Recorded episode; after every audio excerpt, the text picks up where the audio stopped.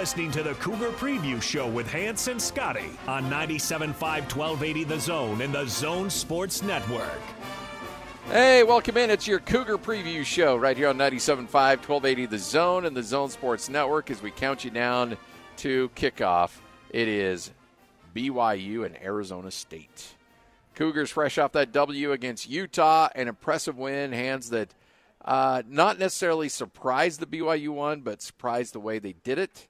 And now the question is that dominance in the trenches, mm-hmm. can that continue throughout the course of the season? The question is, I think, for all of us is, and, and it's a part of that, Scotty, is how good is this team? How Yeah. how good are they, and how good can they continue to be? And every week, you you get you find new answers to a team's ability or a team's lack of ability.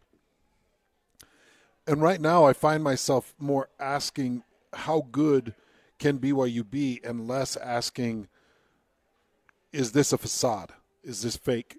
Is what we saw, as you mentioned yesterday, that USC win that is then followed up by three losses? Yeah. Is this that type of team?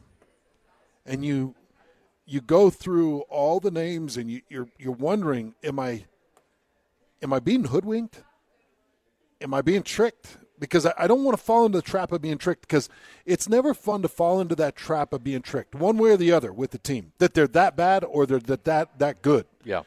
Because then you get a little overexcited and then one fan base hates you for being too excited and they're like, see, we told you, you're always wrong.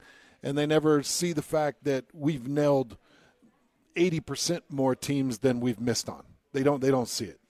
So I'm I'm I'm very careful to just jump in and say this team has got it and they're incredible and they're going to beat Arizona State. I'm very hesitant. You know I don't just jump Yeah. in like that.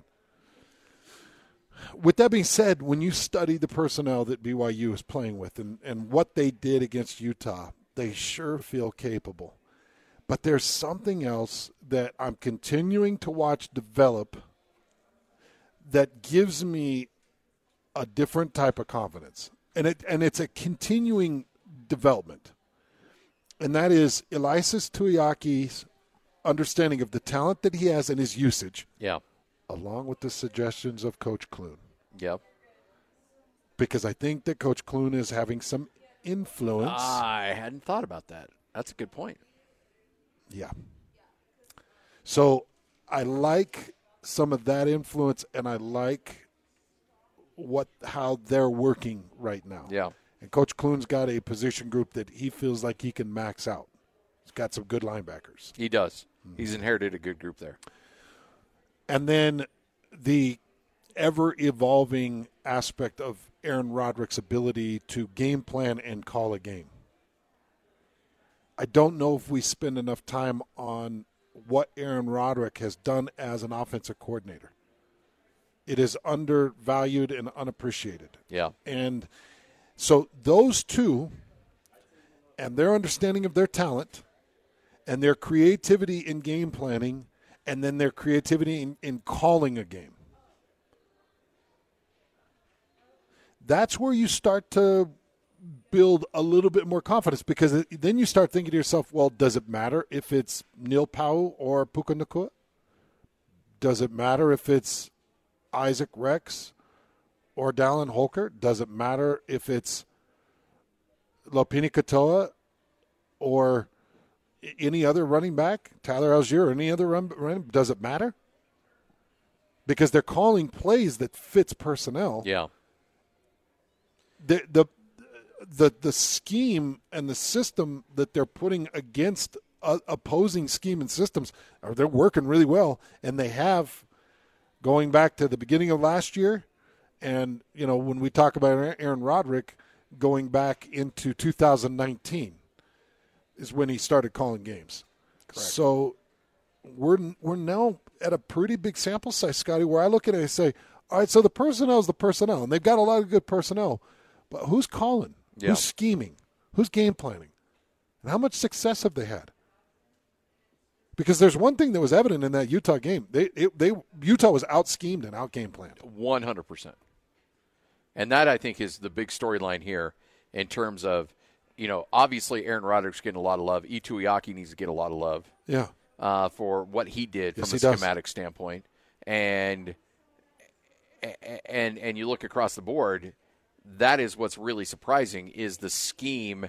Like Keenan Pili's a great player; he's got 24 tackles. You got Ben Bat- Bywater out there, who's second on the team in tackles. He doesn't he doesn't bring a lot of experience to the table, but the scheme is allowing him to be successful. Now, obviously, he has talent and he's a good player, but the scheme that they're putting him in is allowing him to be successful. To clean up. Yeah. Okay, now this is this is where you got to go with this conversation then to try to dive in to understand how good BYU can be.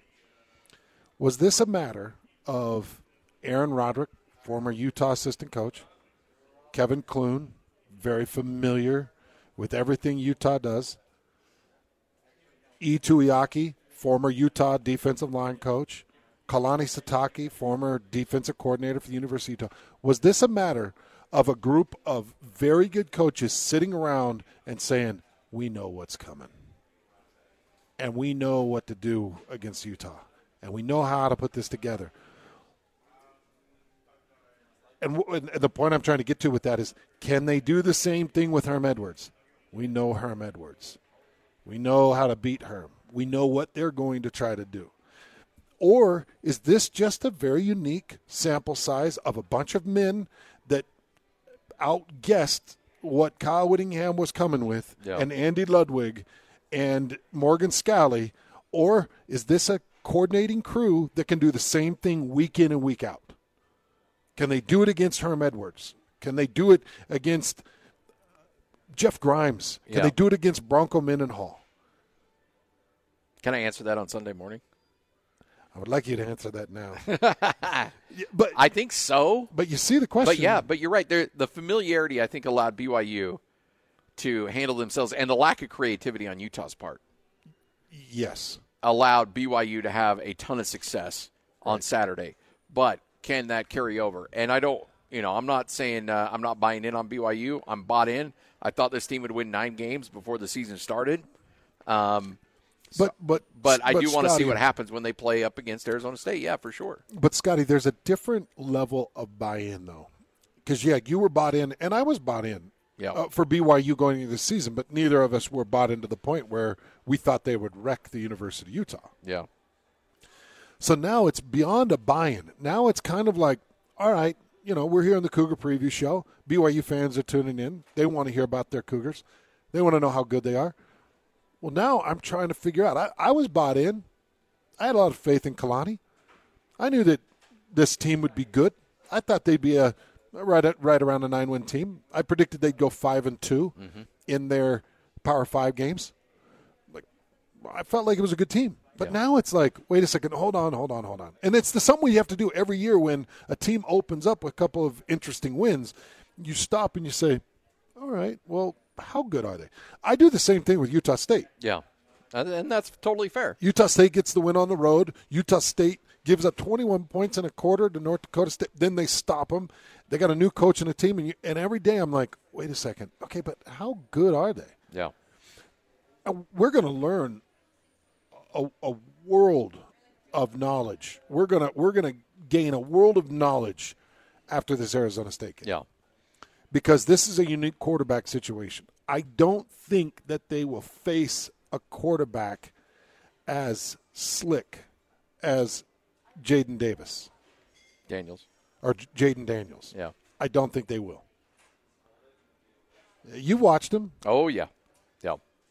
He's he's greasy. Should he's, be playing for Utah right now. he's he's tough to bring down. Yeah. You slide off Lightning fast. Yeah. Hard to tackle. Put you on your butt before Yep. you even get a touch on him. Yep. So it's a this is a really unique world that they're going to be living in. But my question is, and and we and I think that Aaron Roderick has answered it time and again against Boise State a couple of times. Um, against you know, and you go back to his time when he was a coordinator at the University of Utah. He was a winning coordinator at Utah. So I think that the answer for Aaron Roderick is he's underrated and he can put together a game plan. He knows defenses. And if Arizona State thinks that they're just going to roll out of bed and throw their base defense out at Aaron Roderick, they'll lose. Yeah. Arizona State's got to have their eyes wide open, and they better come with a, a pretty intricate game plan to try to combat what. Because this isn't BYU's not just rolling out there. It felt like Utah rolled out there with, "Hey, we're Utah. Let's go beat them up in the trench." BYU came in and they're like, "You know what we're going to do? We're going to beat them at their game. Yeah. Then we're going to have some wrinkles that are going to beat them and, and, bring our own game." There's some creative minds going on at BYU right now. I don't. The one creative mind that doesn't get talked enough about is Festus Sitake. But but the other great part, Scotty, you know, when me, you, and Lloyd sat down to kind of build out this show almost eight years ago, and how we were going to go about things, and nobody came in with an ego, and we're all just sitting there like, well, what can, can we do? What what would work? What would be fun? What areas do we need to intensify? What and all of us just threw out suggestions. We all trusted each other and listened. It wasn't, well, I've programmed hundred shows and I've done this and this, or it wasn't, well, I've had my own morning show and I and I do this and this. It was, how can we build the best thing? That's what you've got right now in that coaching room with BYU. It's not egos. It's not, well, I was at Weber State calling plays, and well, I was at the University of Utah calling plays. It's just guys sitting around saying, all right, how do we how do we figure this out? How do we Yeah. crack this nut? We know Herm Edwards. We know what Jayden Daniels is all about. How do we crack this nut? Ed Lamb's been a head coach. He's sitting there with Eli Satoyaki, who's been a defensive line coach and now a defensive coordinator for years, and Kalani Sitake, who's been, a, and those guys aren't being combative. No. And no, this has got to be my way. It's all right. Well, we've got this Bywater kid, and we got this Chaz Ayu kid, and we've got this Wilgar kid. What if, what if in these blitzing schemes, we get some separation, we widen here, and we bring this combination of stunt? Well, yeah, that might work. I can see that working. Well, look at what Herm Edwards is trying to do. He's trying to do a, a wing T out of a shotgun formation with with Jayden Daniels. Yes. If we do that, you know, and and those minds are creative instead of combative. So you you know from experience, Scotty, that's a pretty conducive working environment. Well, and we had talked about that when they made the hire. Uh, oh, so Jeff Grimes comes in. All right, he's going to be uh, originally was going to be your your primary play caller, and then you've got Aaron Roderick, who's called plays in the Pac-12. Then you had Fesi Sitake, who just been an OC at Weber State. I mean, there were a lot of cooks in the kitchen at that point. Steve point. Clark, Steve Clark. who was a coordinator at Southern Utah, I believe. And so you've got all these guys that have play calling history, have been OCs, and you get them in a room, and they kept saying, "Hey, look, it's collaboration. We're all smarter together than we are individually. It's going to work out," and it did. Especially when A Rod started calling plays in 2019, and it really started clicking, and they've been on a tear offensively ever since. So it's working. It's working at a really, really high level and I had some questions about it. I think a lot of us did. I mean, it's tough when you bring in a bunch of people that have been the guy, and they all have to work together and try to come up with an equal voice to get things done. Because there, I guarantee, there's been times in that meeting room when they've been like, "This is the right way to do it," another guy's been like, "No, this is the right way to do it." I've seen this before. Like, no, I've seen it too, and this is the best way to attack it. And somehow these guys are coming together and knocking it out of the park. Yeah, but then it's okay. Well, let's try this. Yeah. We'll, we'll go with what you're saying, but we're going to have this ready.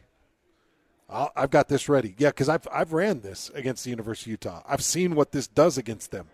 Yeah, I, I get that, but in order to have kind of a more consistent front, we need to have this. Okay, but we're going to have this ready. So instead of it being a conflict and people saying they want to leave and having a countdown on the board and being sick of where they are, it's they're they're working together and they're coming up with some really great great game game plans. How much do you credit leadership from Kalani Sitake on that in developing an, an atmosphere where that where that can be successful? Because I don't think Kalani Sitake's barging into the offensive meeting room and said, "Guys, this is what has to happen this week. That this this this and this." And I don't want anything. I don't want any risks.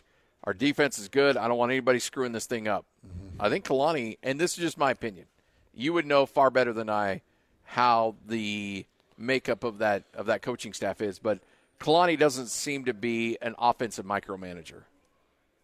No, he's not. No, he's not. He's an empowerer. He might be on the defensive side because that's his background and he feels comfortable with it. He's he's an empowerer. He always has been an empowerer. Yeah. Just likes to likes to give maybe some advice, likes to listen to your intelligence, your level of intelligence and uh, intelligence and understanding of it, and then he's going to let you go with it. Um. So yeah, I think he's the I think he's the right guy to let that that creative work kind of flow from these coaches, not to try to step in and be the dictator. So it's it's an impressive staff with some impressive outcome. I'm right now I'm with BYU fans. I'm just crunching all the different numbers, the rosters and the coaches thinking to myself, but but how good? How good? Because the schedule lines up that they can prove a lot to the country. But how good is this team? if they go out and undo Arizona State with Arizona State's offensive speed, then you start looking at South Florida the following week, and you start putting things together, and you're like, well, they got a bye week coming. They've got a, a, a lull and late stretch that they just can't blink in November. They've got games that they got to prove in Baylor and Virginia. but it's hard because your your mind lets you take if they if they start the season three and zero, oh, Scotty, ooh, the sky's the limit. Oh, it really is. Then ESPN rolls out Trevor Trevor Matich, and the hype train really kicks off. Yeah, because the the BYU fan hype train it, it, already. I can't believe how intense it is. Well, these the were first weeks. I mean, when you map out the season, I think we had both these games as L's for BYU.